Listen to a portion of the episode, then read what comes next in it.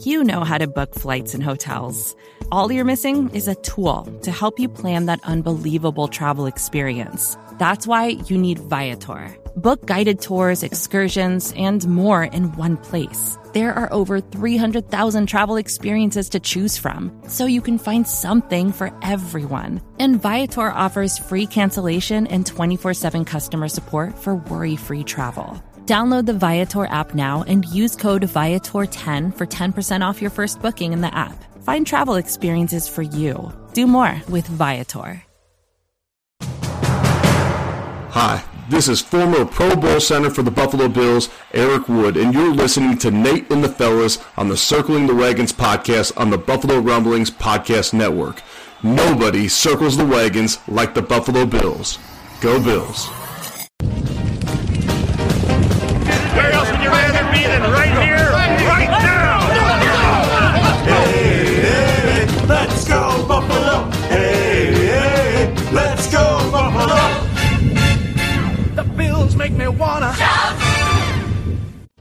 Welcome to the Circling the Wagons podcast, a podcast discussing the Bills all year round with interviews, news, recaps, and insightful fan discussion.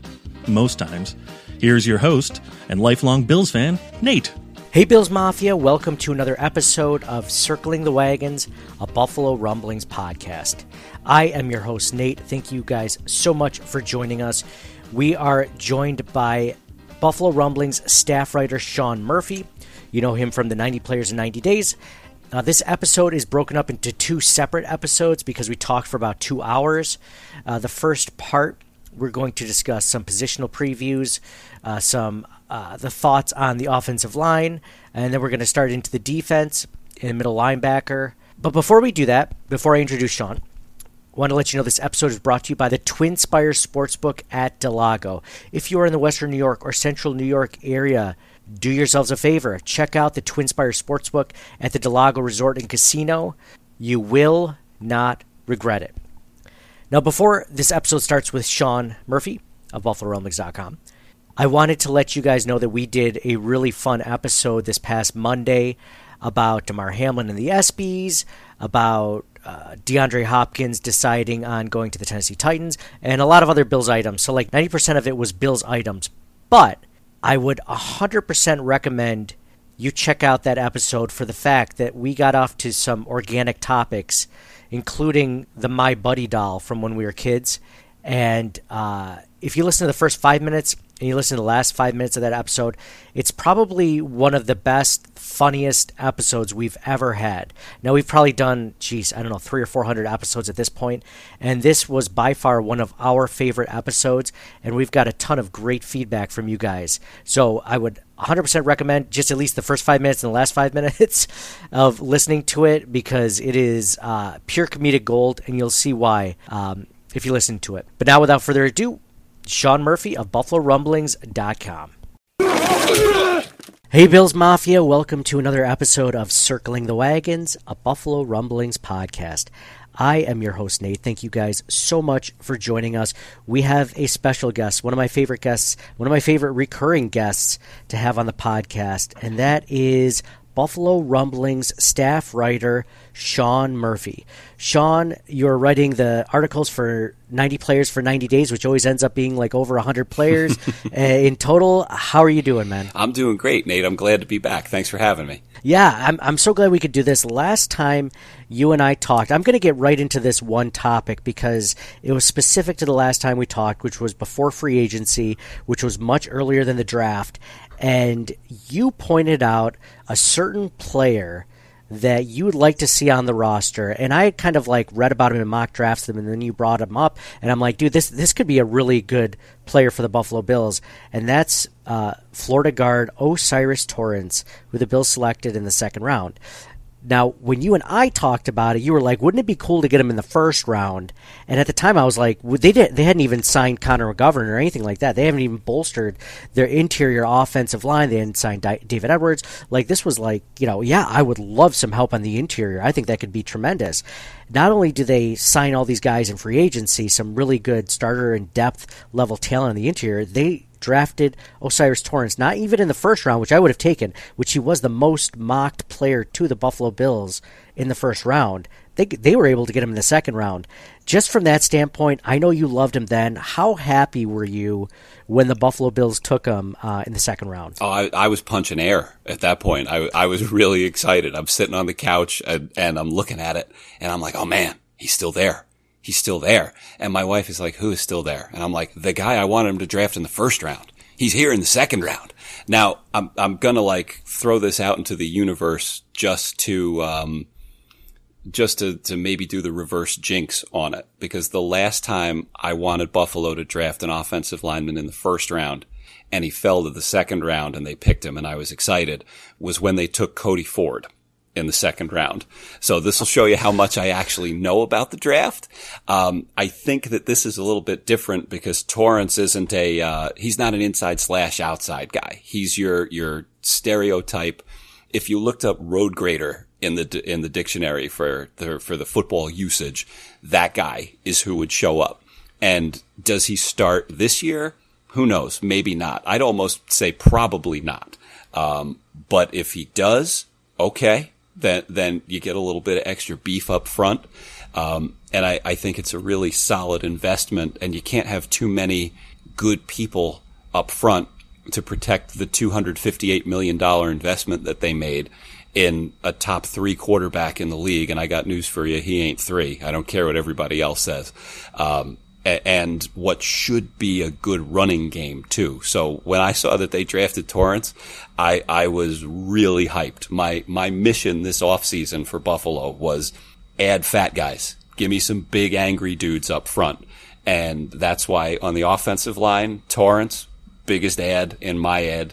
And, on the defensive line, Poona Ford, huge. Like to go ahead and get a couple extra big beefy dudes in the middle. Cause I, I think that a lot of us saw it. They got pushed around once in a while up front it, on both sides of the ball. And, and it wasn't an all the time thing, but it happened enough where I think that, that you saw Beane, uh, knowing that he had to add there. So Torrence adding depth to that offensive line, and you you said it with David Edwards, uh, Connor McGovern. Those are two guys with a lot of experience. You've still got Ryan Bates. Ike Boettger comes back fully healthy, um, and, and, then you've got Morse in the middle, who I have long thought to be, uh, with apologies to Dion Dawkins, and that suit that he wore yesterday, and that is suit with a capital S. Um, to the ESPY. The skin suit? Woo, baby, that was something else. That was, uh, yeah, I, I showed a, a picture of that one to my son and he goes, why isn't he wearing a shirt? And I said, I, I think that when you're, when you're Dion Dawkins, you can wear whatever you want to wear, man. That's, that's how that goes. But with apologies to Dawkins, I, I have long thought that Morse is the most important guy up front as uh, as the dude who gets the reads and helps Josh out and, and settles him down. Um, but but I, I think that that middle of the offensive line, which we, we could say was was a weakness last year, has has now become a strength, at least on paper. Knock on wood. Yeah, absolutely. I was thinking the same thing. I mean, I've I've been kind of pounding on the table for interior offensive line depth and starters for the last few years, and we've kind of just been like patching our way through it. Mm-hmm. Here's Roger Saffold, and then like you know no one really behind him, right? Like, or here's Cody Ford. Let's hope he turns up, and then if he doesn't, you know we'll have to start someone behind it. it this was the first time where like they made a conscious effort to really not only like get better. Like I, you were just mentioning Mitch Morse. Like I love Mitch Morse. If when he went down last season and they put Ryan Bates in. Like Ryan Bates is is is like a good backup center, but he's not mm-hmm. better than Mitch Morse. And then so not only are you have a less a lesser center, but then you also have a worse guard in his place taking over for him because of the depth. Like there's a possibility this season that Ryan Bates may not even start. Uh, yeah. And so like and he, you're talking about him being like the best backup center and then like a guy at guard that might be better than how he was last season. Like that's that's it's scary to think that you don't want Mitch Morse to get injured, obviously, but it's right. exciting to think about how deep this team could potentially be. Yeah, and, and Bates is good too. And, and the thing that scared me, and maybe they uh, obviously the coaching staff knows more than than we do, but sometimes I was confused when when like I'd look and I'd say, "Oh, Bates must be moving to center," and then we'd go, "Nope, that is Greg Van Roten playing center. What is happening right now? Uh, so I don't think we have that guy on the offensive line where it's like, what exactly do you do here? Who is, who's kind of sticking around.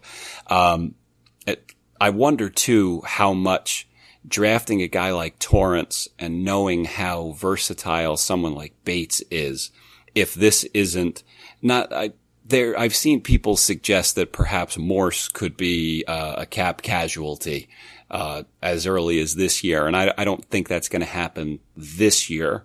But I wouldn't be terribly surprised if next year they may think about moving on, playing Bates at center, uh, and then you go with a guard combo of McGovern and uh, and Torrence moving forward. So at, at worst, it gives you some insurance for somebody like Morse who has dealt with a lot of concussion issues, who's getting a little bit older. And I do always feel funny saying that given that I am quite a few years older than Mitch Morse.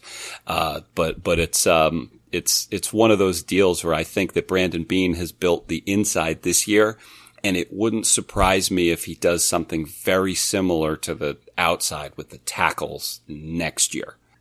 Yeah, that's. I'm glad you kind of went into this because we just went into talking about you know the interior of the offensive line and how deep it's been. I, I, it's funny that you mentioned the Mitch Morse thing because I kind of mentioned that on the post draft podcast as well. Like, hey, long term, because you kind of want to think about all these, uh, all these you know these players and how they could affect positions in the future. And we always know that Mitch Morse is potentially cap casualty just because he's one of the highest paid centers in the National Football League. Right. So you can't not think that. And the fact that he does have a concussion history, but he's still you know one of the best centers that we've probably had since Eric Wood. Oh, he's outstanding. Right, like he was outstanding. So so like I don't I'm not I don't want to wish him away, but like you never know. I mean his next concussion could be his last and that could be in training camp or that could never happen ever. Right. We we just don't know. And he even admits it himself. I've heard him, you know, mention in an interview. I think it might have been on uh, Pat McAfee. You know his concussion history, so he's well aware of it, of course, um, uh, publicly. Uh, but yeah, let's get into the to the tackle depth. And one of the things that scares me the most, I think, uh, besides, you know, I, I, like you said, Dion Dawkins probably my second favorite offensive mm-hmm. lineman mm-hmm. along with Mitch Morse. Um, as long as he bounces back from kind of like a down season last season, I think you know he's another linchpin in this offensive line. What scares me though, and we did a we did a podcast where we said, you know, who is the most important person on this on this roster past Allen and Diggs? Because when the Diggs drama happened, we said to ourselves you know, this is important because he is literally the second most important player on this team. Like, yeah. do you think that the Bills make the Super Bowl if they don't have one of the best wide receivers in the NFL? No, like, possibly not. Yeah. right. So I'm like, okay, well, ne- who's the next one? Who, what? Who's the next player on the entire team that you would look at and say, if that person goes down, like we're in big trouble? And the first person, uh, the person that we eventually landed on was Dion Dawkins, yep. because what scares me is not so much about how good Dion Dawkins is, because he is you know a very good player but it's that the depth behind him is super scary because I don't know if I really trust Spencer Brown at right tackle yet. Right. So I don't want to move him over to left tackle mm-hmm. where it's even more of a liability, where he could be even more of a liability. Um, that just scares me, and I think that has to do with the tackle depth. I mean, when you look at that group, I mean, do you kind of view it the same way? As you know, it's probably one of the thinnest areas on the roster. I the the tackle group to me is either a, a, a number two in the most concerning, or it's one B to one A to uh, to the linebacker group. Um, but I, I, if Dawkins goes down, they legitimately do not have another person who is a, a qualified NFL left tackle. Um, Quest, David Quessenberry played there a little bit last year, and it was not good. I, I don't think there was anything. And now, granted, I was killing him when they were playing the Patriots, and he hurt himself early on and gutted through an ankle injury. All right, he still didn't play very well. And also, if you go back and look at when Allen's elbow injury occurred, who was the right tackle that got blown away when he got hurt? It was Quessenberry. So if that's your first guy off the bench, not good. So what do they do? They go out and they sign Brandon Shell, who's an upgrade to Quessenberry. However, he is also, he's really a right tackle who can kind of play left tackle a little bit. He filled in at left tackle a bit last year with Miami, uh, but the left tackle position for a left-handed quarterback isn't necessarily as difficult as it would be for a right-handed quarterback because at least that QB can see it coming if you pull one of those olé blocks. If you pull one of the the lookout block is it was what I was looking for. But if Shell has to get into the lineup, then is that giving up on Brown? Has Brown failed? We really have a lot riding on a, a, a project right tackle out there because after the four people that we just talked about, I think the other tackles on the roster are Ryan Van Demark, Alec Anderson, Richard Gouraige, and there's another guy, and I'll be damned if I can remember who it is off the top of my head. And that's not good. it gets really scary. Do you, just named three more people that I didn't even know were on the roster? I was like, I was like, I know Quessenberry, I know Brandon Shell, I know, I know Dawkins and Brown, and I was like, after that, it's just that's why I'm glad I have you on, it's, Sean. Yeah, it's, it's dude, it's it's tough after that because like some of these guys, they, they somebody, one of the commenters, uh, I, I want to say, and I'm sorry if I'm attributing it to the wrong guy. I want to say it was, it might have been Mighty Oak, at who always like my whoever Mighty Oak is in real life. Mighty Oak knows what they're talking about, and they they had written that like there's a dearth of of quality offensive linemen essentially, and, and what happens with Buffalo and what Brandon Beane does a really good job of is picking guys that at least have experience so that you can say, okay, we know what this guy is. We know that Brandon Shell can fill in if need be. We know that David Quessenberry can fill in if need be. And then we have a couple of project dudes on the back end who, all right, they've got athletic traits. And let's see, it's Tommy Doyle. Shoot, that's who the other freaking tackle is. Okay, like random neuron fire. But they had him cross training a guard because they didn't think that they could put him out at tackle, would be my assumption. Anyway, there'd be no reason to cross train the guy if they thought that he were a good tackle. If they thought he were good enough to play tackle, they would just stick him at tackle the whole damn time.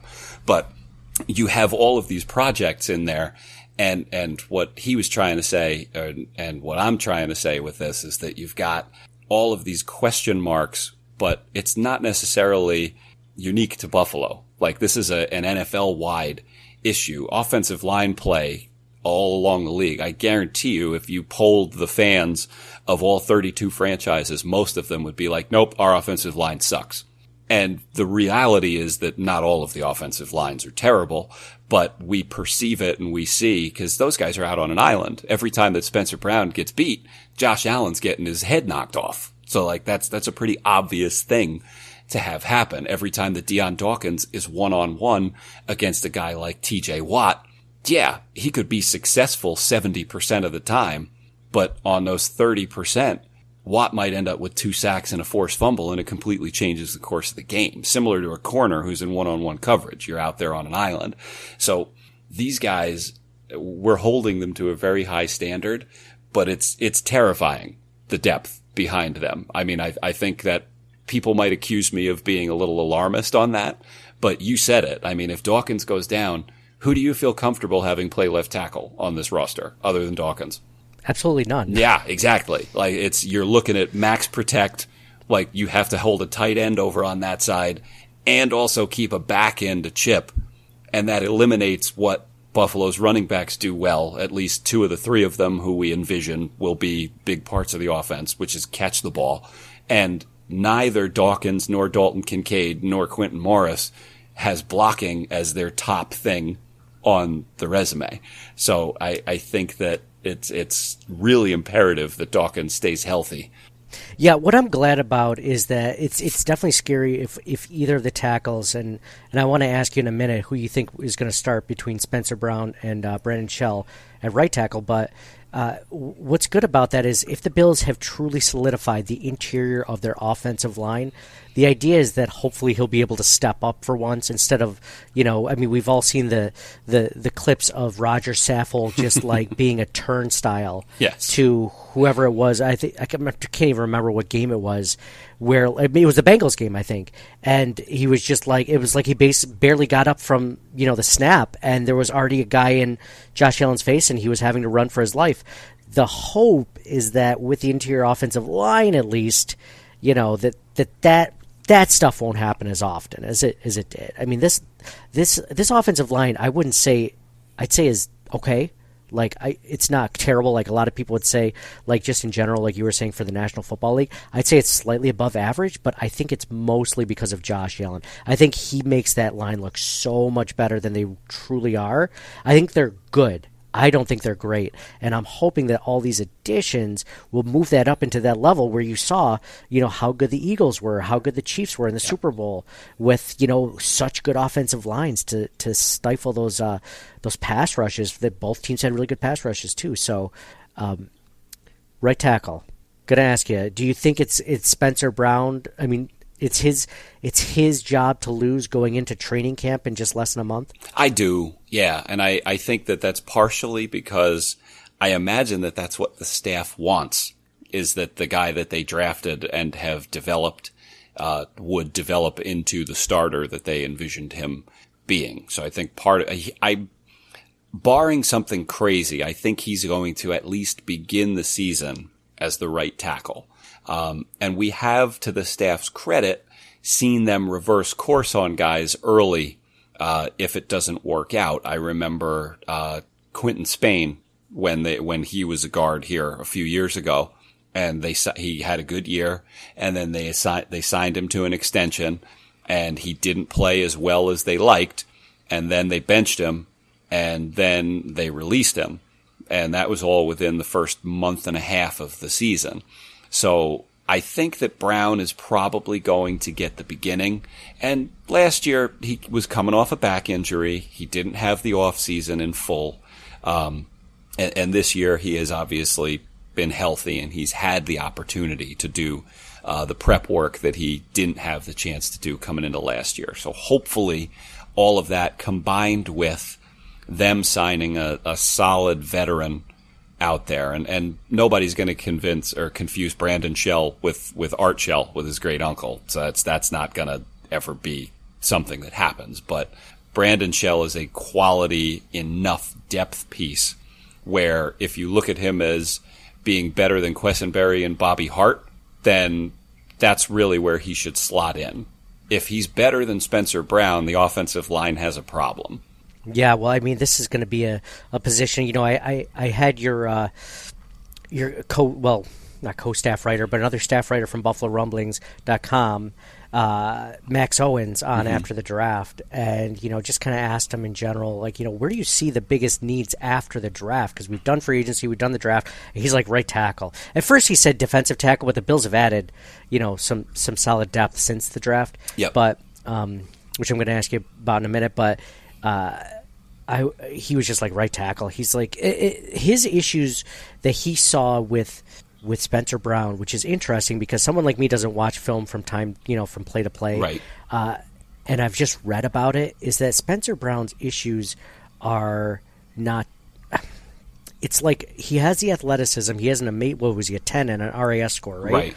Relative athletic score. So it's not a matter of not being uh, athletic enough. It's just his I want to say his, the way that he plays in the fo- in the National Football League for a right tackle isn't good enough to sustain players like Matthew Judon or like you said TJ Watt. Like those guys are going to be like he was saying that you know he'd watch a six foot eight you know 330 pound Spencer Brown get thrown to the ground on a play where he's like you shouldn't be in the dirt yeah. from just like a strength move. Like you're strong it's not a strength issue like it's a technique issue. Right. You know so like those are the things i'm hoping he works on. But yeah that's that's scary for me. I want to get to middle linebacker though before we get to defensive tackle.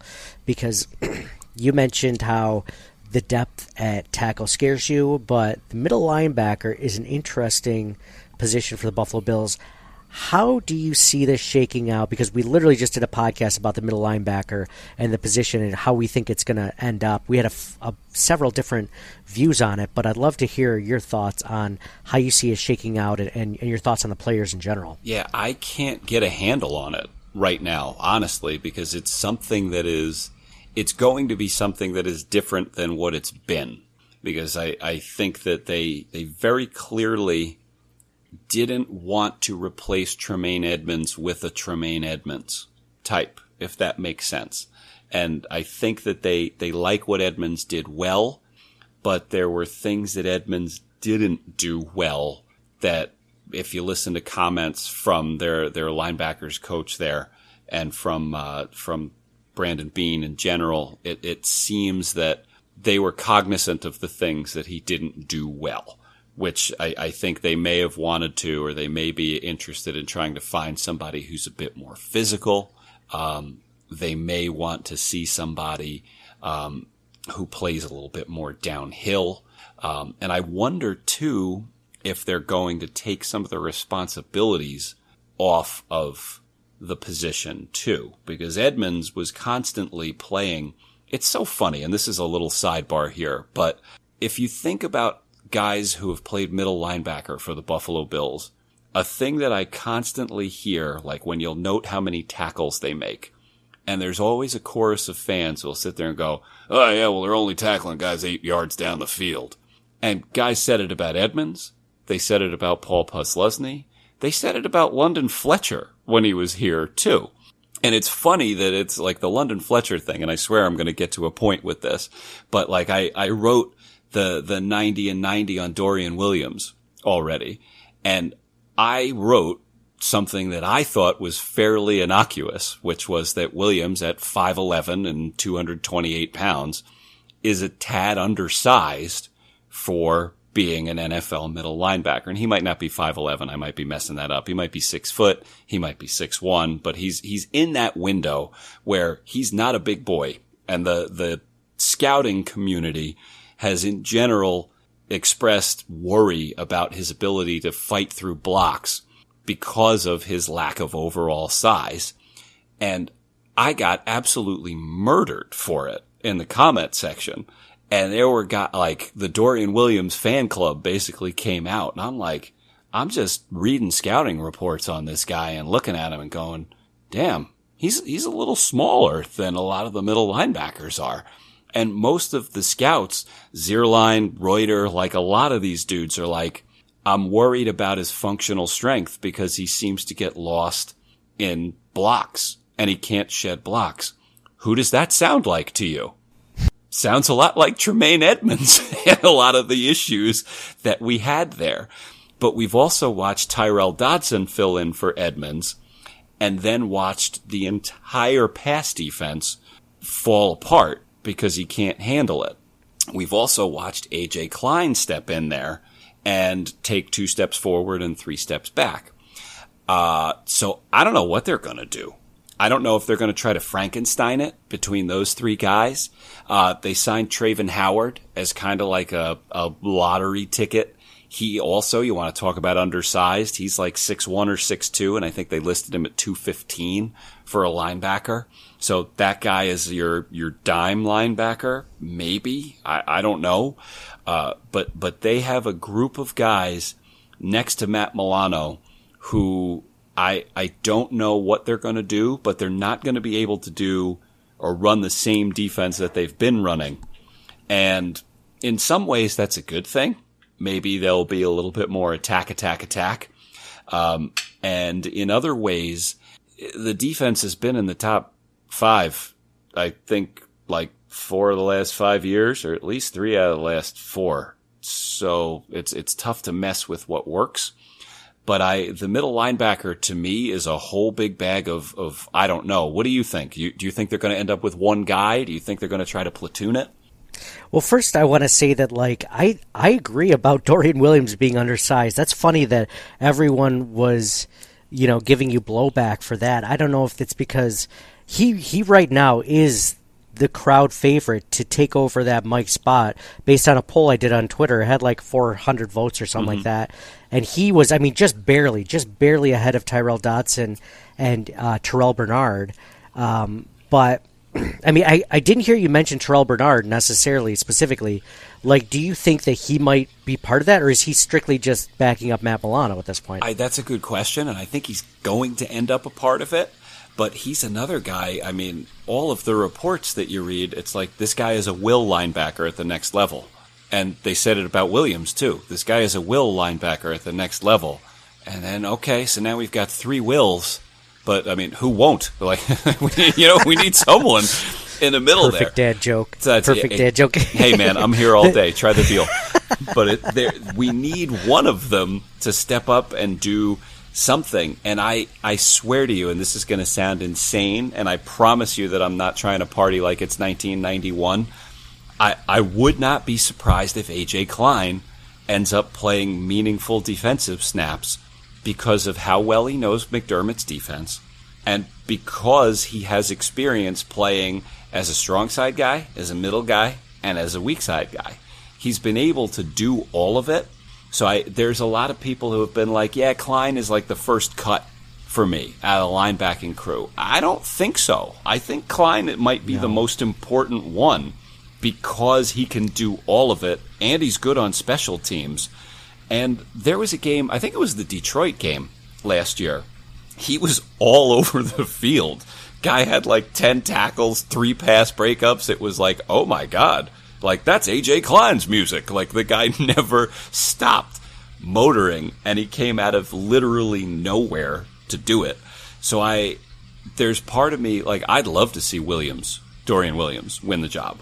I'd love to see Terrel Bernard win it, but Bernard played in that Jets game where Buffalo lost, and he, he I mean, he had nine, eight or nine tackles, but there were a lot of times in pass coverage that he looked lost out there. So I, I don't know how comfortable I feel with him being the guy next to Milano. I I don't know. I don't I don't know what we're gonna get here. I thought it was interesting the fact that it, it felt like they kind of punted on the position in the draft and free agency, Yep. and they were just like, you know, this is just one week. You just can't, you can't get them all. You know what I mean? Like, uh, but it is going to be a lot of inter- It is going to be very interesting to see the season how they do it, and I think they might platoon it just like you said. So this is this is my thought on it. So let me know what you think. Is um, uh, it's funny that you say that thing about the sizes because I literally when we do when we were doing this episode um, recently, I was looking at all the sizes between Tyrel Dodson, uh, AJ Klein, um, Terrel Bernard, Dorian Williams. Like they're all within that like six foot to six foot one range roughly, Yep. and they're all between like two twenty to two thirty.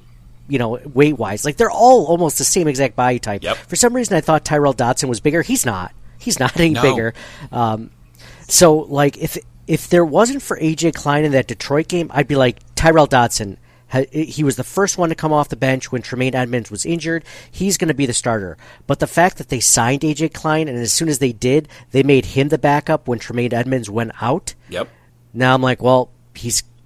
There's a reason why they brought him because they didn't like what they saw in Tyrel Dodson. Like you don't do that if you love what you have in front of you. Right. You know, Right. Um, and I thought AJ Klein was super old. He's 31. Yeah, that's I- that's perfectly fine age for for a middle linebacker. You know, like that's not that's not ridiculous. No, it, Um, it is funny sometimes when I look at these guys and I'm like, damn, that guy's been around forever. What's he like, 37? And I'm like, oh my god, he's 29.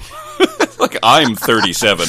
This guy is like 10 years older than me or younger than me. Jesus. Yeah, yeah, I know. That's that's funny. That we could do a whole episode about feeling old compared to the guys on the team. But I feel old every time I write one of their birthdays on this thing.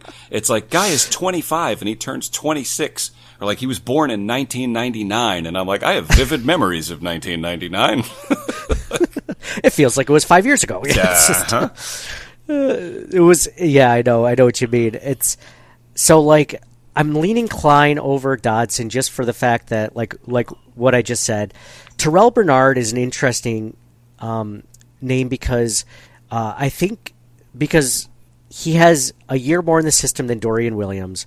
The problem is, even though they're roughly the same size, like he doesn't have any experience playing middle linebacker. Right. They didn't put him in last season at middle linebacker at any point, so he doesn't understand any of the calls whatsoever. I mean, well, he understands them maybe, but he's not ready to make them. right. So I, I liked what you said earlier because maybe they do change that. Maybe all of a sudden it's Matt Milano, the guy that you know is going to be on the field every single play. Right. Or maybe, Like, maybe let, he- let Poyer make the calls. Oh yeah, yeah. You know, like let one of the safeties do it. Let the, one of those guys who definitely is it. I mean, for me, it would be Poyer. if if Hmm. you're going to have somebody make the the defensive calls. But I don't know that they did that last year. I think that they let Dodson make the calls. They did. I- I Generally, it's a linebacker. I think you're right. So Terrel Bernard had never even played middle linebacker in college. He was always weak side linebacker there too. So like that's Matt Milano clone. Like that's that's as close as you can get. Right. Um, Dorian Williams, however, did also play the Mike linebacker Yes. in Tulane. So like he has the inside track, but you and I both know that McDermott hates starting rookies. Um, unless they're a first or second round player, right? So Yeah, I can't. there's not a good late- track record yeah, of that. I can't think of a late round guy who had even even when it's obvious, Matt Milano took halfway through the season, his rookie season, Yep. and it was obvious he was so much better than Ramon Humber.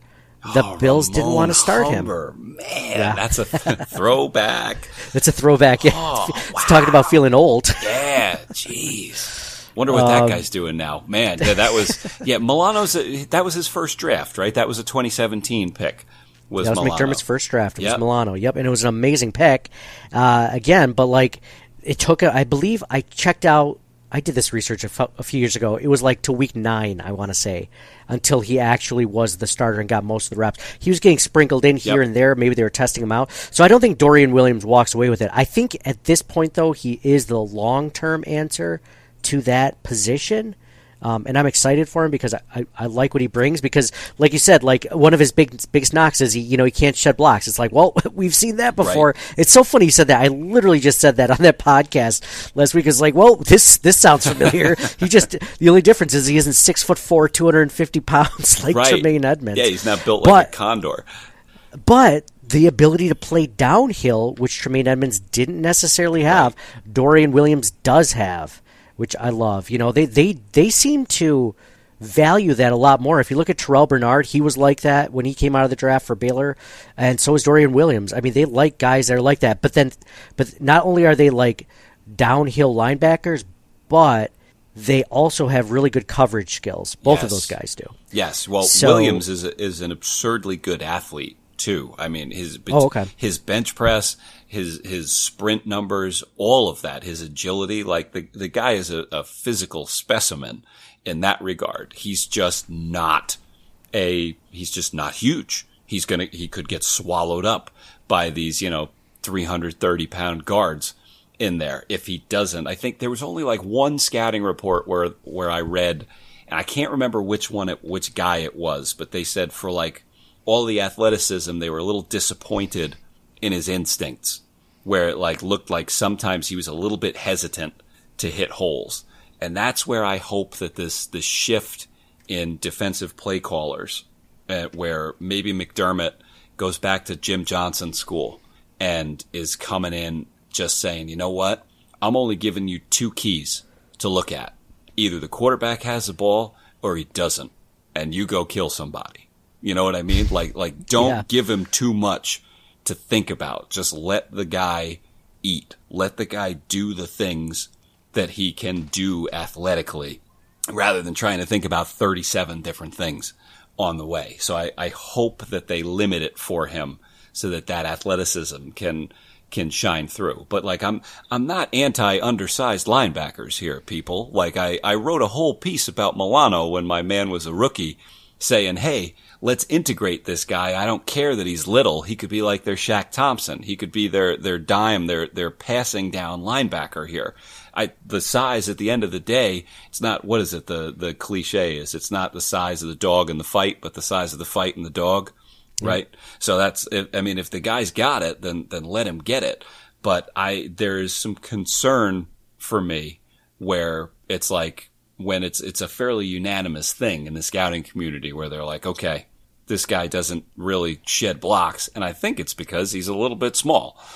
Yeah, exactly. And you know, to say that like you weren't saying that he doesn't have the ability to, but like, you know, he's he's already fighting an uphill battle. Yeah. It's not going to get any easier in the NFL to do that. So, I think that's a fair I think that's a fair comp. So, so what's interesting is, you know, you talked about him potentially being undersized compared to the draft community. I mean, one of the best middle linebackers in the NFL right now is Darius Leonard from the Indianapolis Colts, right? Yep.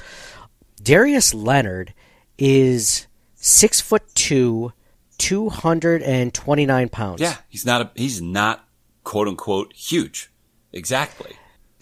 Dorian Williams is six foot one, two hundred twenty eight pounds. Yeah. So he's one inch less and one pound less. Yeah. Like Right. So it's so you can have success if the Mm. guys up front keep you clean. You can have success. Thank you. And that, like, well, you want to talk, you are the master of segues, my man, because that, like, the defensive tackles are the key to the whole darn thing. And if you look at Buffalo defensively last year, I would wager, I would say that they played really well in almost every game. And what's the one game where it looked like, ugh, they really just didn't play well? Cincinnati, when they got knocked out. And who wasn't in that game? Daquan, Daquan Jones. Jones, That's yep. it. That guy is the entire key to the whole damn thing. Because if you don't have that space eater, they literally played Eli Ankou in a playoff game. Okay? Like, love the guy, hard worker, great dude to have on your practice squad. Why is that man playing quality snaps in the divisional round? Because they didn't have another dude to anchor the line, which is why they had to go out and get Poona Ford. And now they are in a better spot. So those defensive tackles between Jones and Ford and Oliver, and if Jordan Phillips, I mean, how many, t- Jordan Phillips is like, I, when Bill Simmons used to talk about Matthew Stafford and he literally called him Matthew Stafford if he can stay healthy. It's like, this is now Jordan Phil, Jordan Phillips if he can stay healthy. It's like, if those four guys plus Tim Settle is a fifth, can they keep five defensive tackles? Does this roster have room for that? But like, that's five legit guys who can really do some work to keep their linebackers clean. So, so yeah, that is, you are a hundred percent. I'm with you on that, man. Like, if the big dudes up front can go ahead and keep those guys behind them clean, then I don't care if they're, you know, Ta- Taron Johnson is a good tackler at five, whatever he is, and 178 pounds soaking wet. So like he might be like 190. I don't want to insult what he does in the weight room, but the uh, like those guys are not huge dudes either. And if you can keep them clean, they're going to make plays. Yep, exactly. I, it's going to be interesting to see. You know, we were talking about middle linebacker, and my, my co-host was like, "Well, maybe they go four three this year. Maybe they play more three linebacker sets." I'm like, then you got to take Taron Johnson off the off the field, which I'm glad you mentioned him because he's one of the best cornerbacks. So why would you try to do that for Right. like, you know, an under? You don't have enough linebacker depth to begin with. You definitely don't want to put like a like a Tyrel Dodson on the field just so you can take off, you know, uh, Taron Johnson. So so we, we kind of came to the conclusion that they're still going to run nickel. We're just we're just you know going back and forth. I think what they're going to do is they're going to start Klein. If I had to guess, Klein for rundowns, and then obvious pass downs. They bring in Bernard. Um, if, if uh, which is kind of a weird way. I think that they rotate in their middle linebacker like they rotate in their defensive tackles based on what they think's happening. So we'll see. Yeah. we'll see. But like, go ahead. No, I, I could see them doing a little bit of that, and that would help them to. I think it would help Williams too to like come along a little bit too, not to give him all of the crazy responsibilities. Like if it's a you know first and goal at the eight yard line, okay, play Klein. You know, at that point, and at that point, you could go to a four three. You could go to a bear front there. You could go to something a little bit heavier. Um, but but Taron Johnson for the last bunch of years has arguably he's been CB three in name only. Really, is that nickel guy? He's been their second best corner all throughout. I mean, you needed to look no further than the the 13 seconds game. Who did they have playing man to man on Tyreek Hill in that game? Was it Levi? Was it Levi Wall No, Dane Jackson? It was Taron Johnson. They, Oh, Taron Johnson. they, Oh, really? They had Taron Johnson on him because they thought that was the guy who could keep up with him. I mean, and you know, Levi Wallace couldn't have. I mean, God bless that guy. He's a he's a great zone corner. He can't. Tyreek Hill would have looked at him and just been like, "Bye, see you later." I mean, and I mm-hmm. I I like Dane Jackson a lot more than the next guy. Okay, whenever we get to talk about the corners, maybe I'll I'll make my impassioned argument for keeping Dane Jackson around. But they they did. Well, they, they had Johnson at that point on him, and that guy you, you can't take him off the field for an inferior linebacker just because that guy is is a bigger person. Not in the modern NFL. Not not at this point. He's got to be the dude that's out there. Support for this show comes from Sylvan Learning. As a parent, you want your child to have every opportunity, but giving them the tools they need to tackle every challenge, that takes a team. Now more than ever, educational support tailored exactly to what your child needs can make all the difference. That's why parents have trusted Sylvan Learning for 45 years as the ultimate teammate in their child's educational journey, instilling in them a love for learning and a passion for reaching the next level. And Sylvan's Insight Assessment can identify gaps in learning and areas that could be of concern for your child. It's a 360 degree view into your child's learning that you can't find anywhere else and helps ensure that your child didn't miss something in school that might put them at a disadvantage in the future. And right now, it's the best price of the year at $29. Go to sylvan29.com to learn more and get your child's assessment for only $29. That's S Y L V A N 29.com. No, and, and I want to get to defensive tackle in a little bit because you mentioned Poona Ford and Daquan Jones, but you mentioned cornerback. Like this is this is a big battle at cornerback too, but it's also a good thing because this is the best depth that we've ever had, Sean. Like I mean, at, I at cornerback too. Like I mean, you have two guys that aren't rookies anymore, but you have a Kaiir Elam who has first round pedigree, but really started to put things together the second half of last season. Christian Benford, a guy that we didn't think was going to start as a six round rookie, finds his way into the starting role. Uh, we also have Dane Jackson, who's a seasoned veteran. Maybe not the athletic upside of the other two, but at the same time, like he's a solid. He's a solid cornerback too. Not many players have two Trada- or not many teams have two Tre'Davious Whites as their you know first two corners. So um, when you look at this role, I mean, immediately out of the gate, people were thinking Kaiir Elam, but the comments from um, Sean McDermott don't make it sound at all like he's being given the job, um, which is kind of surprising a little bit, I guess, um, seeing as how that they drafted him in the first round and he ended up starting towards the end of the season in the playoffs. Um, what do you think about that? That I mean, it's a good problem to have. It's a great You know, what do you think about have. that? Yeah, great problem, right? What do you think about that position um, in general? And uh, and do you can you kind of foresee what's going to shake out there? Yeah, I. It's funny because you said that it's the best depth that they've had, and I 100% agree with you. And I have been writing it in every corner 90 and 90 that I've I've written. Like the Bills have built a tremendous amount of cornerback depth here, and I literally am just saying the same thing over and over again. And I want to say it was somewhere like ESPN was like the Bills could really use depth in the secondary. They don't have a lot of depth in the secondary. And I'm like, am I allowed to say bad words on this one? Can I do that? No, I won't yeah, do it. no, I, just kidding. Go ahead. Yeah, yeah. I was like, motherfucker, what are you guys talking about? Like, look at what they have. They have Tre'Davious White. Okay, so he came off an ACL injury and didn't look like Tre'Davious White towards the second half of last year. The guy was still good. And, and okay, so like, I think some, there's some bad taste in our mouth a little bit because in the Cincinnati game that ultimately was, was canceled when, when Damar Hamlin was injured, um, they, Cincinnati just attacked him. They went right after him and they were like, okay, you're going to put him on Ja'Marr Chase. Good. We're just going to go at him. And they exposed him a little bit. And I, I think that White, I can't see White coming back and not being angry this year.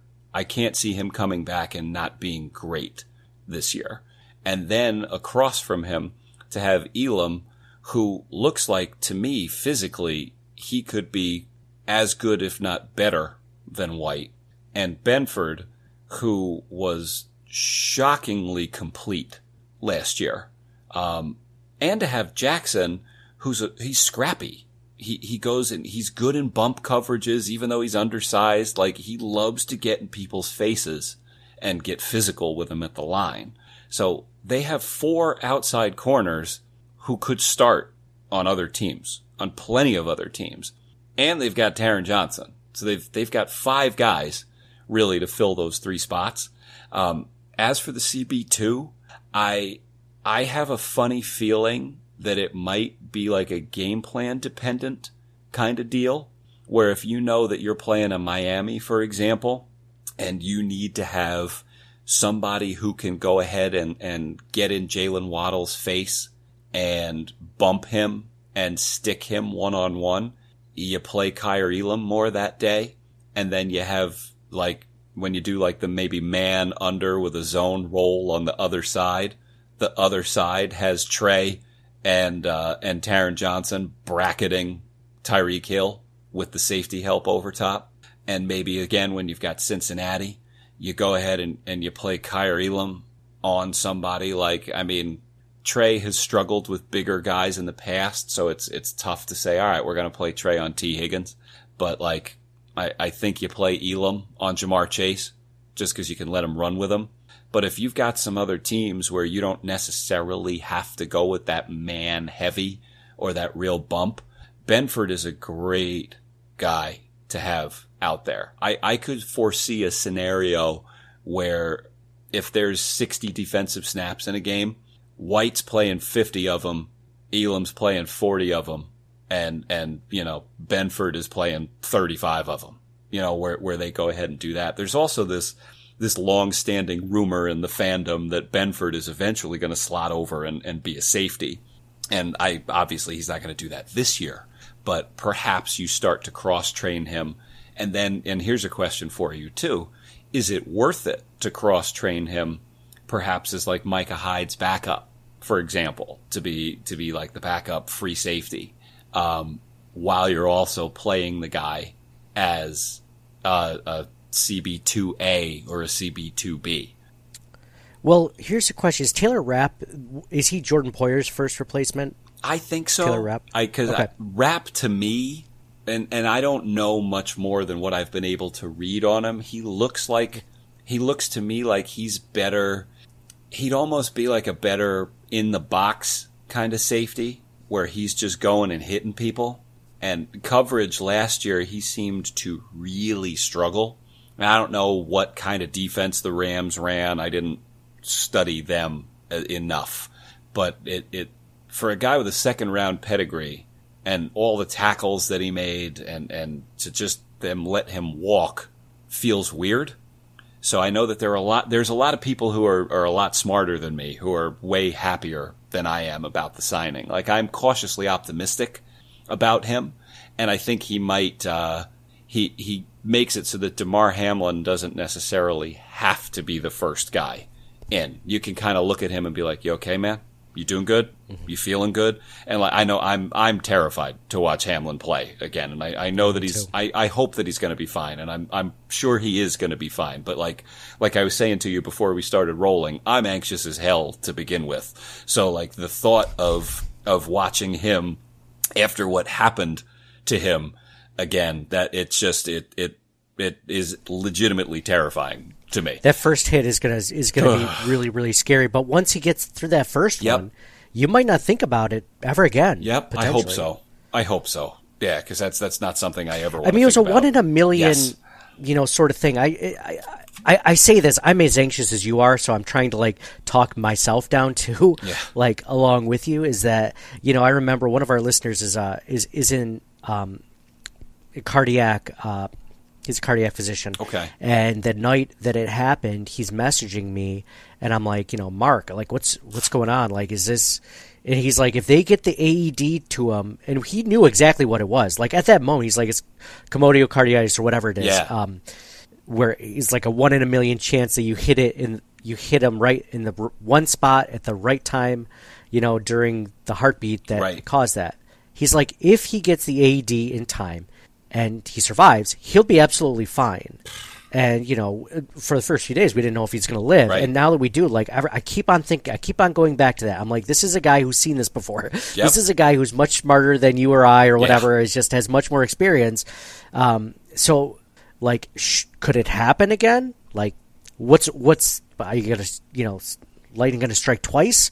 Like potentially. The good thing is that we know we have the trainers out there that are ready to handle it too. But um, it is. I, I, I try to tell myself that because I, I'm worried that you know, and we just saw the ESPYS where you know he came out and did that amazing speech and um, the narration, um, which I shared on social media. If you guys haven't seen it I, yet, yeah, it got And- got a little dusty when I was. I don't know. Something happened. I think that somebody might have been cooking or cutting onions while I was watching. that. yeah, the seasonal allergies got pretty crazy right about that. But yeah. I mean, sidebar because I'm a I'm a Bills fan and I'm a White Sox fan too. So what, like the whole of the ESPYS between Damar Hamlin and Liam Hendriks with, with his battle with, with stage four non-Hodgkin's lymphoma too. And like to have watched both of those, I mean, I'm sitting there and I, I was like a puddle, man. It, it was getting tough for me to watch both of I those. bet. Whew. I bet that's that's incredible. I mean, those those stories. Like I, one of the reasons I love sports is the fact that like, and I I'd feel this way even if it wasn't a Bills player, but it means that much more to us. Yep.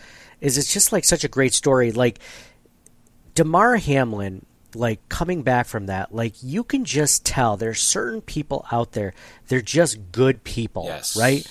And Damar is absolutely one of those people, and not for nothing. Like I don't know if you're cynical like I am, Sean, but like those people usually don't make it. You know, like when the bad things happen to them, like Yep, they they're just like you you end up talking about him in a eulogy, be like they didn't deserve this, they were so much better. Like you know, and he's one of those guys, and he made it Mm-hmm. though. That's the beautiful thing. Like we all kind of feel like this could have gone such a different way, and we're so thankful it didn't. It's just yeah, I, I know what you mean, man. I'm I'm like I I don't know. I'm getting kind of you know little a little verklempt I just know. thinking about it, I right? know. Like, but Well, yeah. um, So, so to have a good kid like him, who's a hard worker, and you got a guy like Rapp, who's a good veteran, and then you got Benford, and you have this whole like slew of guys in the back end there. It's it's a deep, deep group with a truly great set coach of secondary. And and McDermott has proven throughout his time here that he's going to find guys that other people undervalue, and he's going to get the most out of them, and they're going to play well here. I mean, nobody thought Jordan Poyer was Jordan Poyer when Jordan Poyer signed with Buffalo.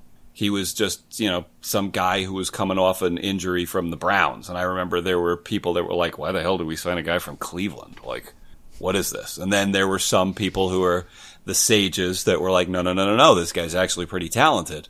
He was just, you know, playing in Cleveland. Just watch. And, and it's, it's worked out here where whatever they decide in the defensive backfield, that's one of those positions where I'm going to give them the benefit of the doubt. Like whoever ends up starting there, I'm going to go, yep, he deserves it. He's the guy who belongs there. And, and that's, there's some other ones that I don't necessarily feel that way with them. Um, I think that, uh, receiver is, is one of them, but the, uh, the defensive backfield, when, when they make a decision, whether it ends up Elam or, or Benford, whether Rapp is the first guy off the bench or Hamlin, um, I, I think that it's, it's a group that you can look at and go, I, I honestly, I'm trying to think of a time where Buffalo's had a better defensive secondary group in my lifetime.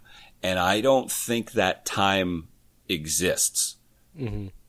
I mean, depth wise, I mean, you're mentioning like the Bills have their starting safety duo back again in Poyer and Hyde. Yep. And they have the best depth that they've ever had with Taylor Rapp coming off the bench for Jordan Poyer. And I love the idea of what you said because the cornerback depth is so good.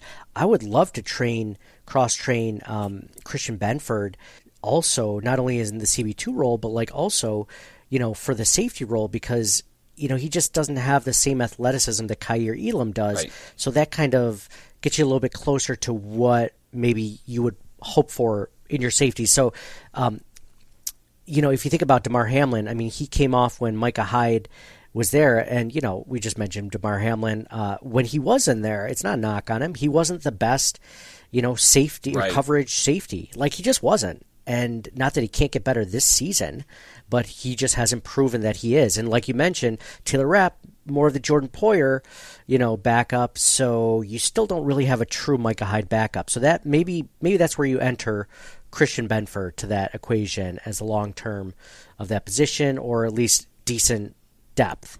Yeah, yeah, and I, I think that one of the things that they missed last year was just Hyde's ability to play center field, because it, this team doesn't give up long passes when when Hyde is on the field. They just don't. The guy takes great angles. I mean, the the interception of that you know wounded duck that Mac Jones threw in the in the wild card game a couple of years ago was, was still it's one of the best plays I've ever seen in my life. Like he literally he came from Tonawanda and just like laid out and freaking caught the thing.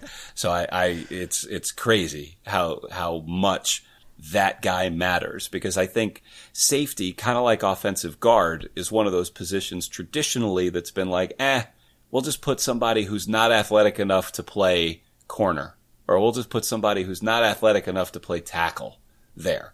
But the way that the game is developing, like you'd better have somebody legit back there, otherwise you're going to get torched. And and Hyde, they they missed him a lot last year because there were a few that week three game the in the in the sweat box in Miami is is the one that comes to mind because there were a couple of big balls that that Tua hit on that there is no chance that he completes those passes if Hyde is on the field. It, it just isn't. Or if you know any of Buffalo's players aren't suffering from heat stroke and and various other injuries because that was the one we, we forget that Dane Jackson was taken off in an ambulance last year in week two and like because of Hamlin being taken off in an ambulance in, in week 17 or week, was it week 17? Am I right? Is that it was the 16th game or whatever? It was close, something like that. Yeah, it was. It was like weeks. Yeah, it was. It wasn't week seven. It might have been week 16, 17. I think it might have been week seven. This extra game, There's another week after the extra that. damn game throws me off now because I'm used to saying week 15 for it or week 16 to be the end. But I think, yeah, Yeah. So and because one was more severe than the other, I mean, the Bills had two dudes suffer pretty bad neck injuries. They they had a guy whose heart stopped on the field. And, and they still were able to persevere through so much of it, which this has nothing to do with what we've been talking about, but it's why I laugh so hard when people come up to me and they go, Hey, what do you think? Are the Bills shot this year? I mean, I don't know. They, they were disappointing last year. I go, disappointing. They won 13 games and they lost three times by a combined eight points. What the hell is disappointing about that? My cousins are all Jet fans, which I mean, I should disown them just for that. But my one, Yeah. the one cousin looks at me, he goes, are you, what do you think? You afraid of the Jets? And I just laughed at him. And he was like, what do you mean? What, what are you laughing at? I'm like, why, what? I mean, Rodgers is going to go like do some shrooms and like meditate for a minute and then, uh, he'll get sacked six times and it'll, it'll be exactly what happened when Brett Favre was there. Like nothing's going to go. It's, it's the Jets. You should know better than this. Come on, man.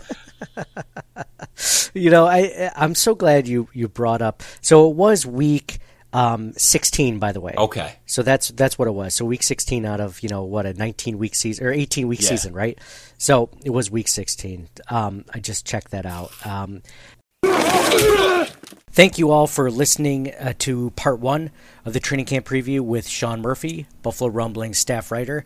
Be sure to check out our Monday podcast where we talked about all those items I mentioned earlier. And be sure to check out the Twin Spire Sportsbook at del Lago at the del Lago Resort and Casino right off Route 90, the thruway at exit 41. So for me, Nate, go Bills, and we'll talk to you guys again tomorrow.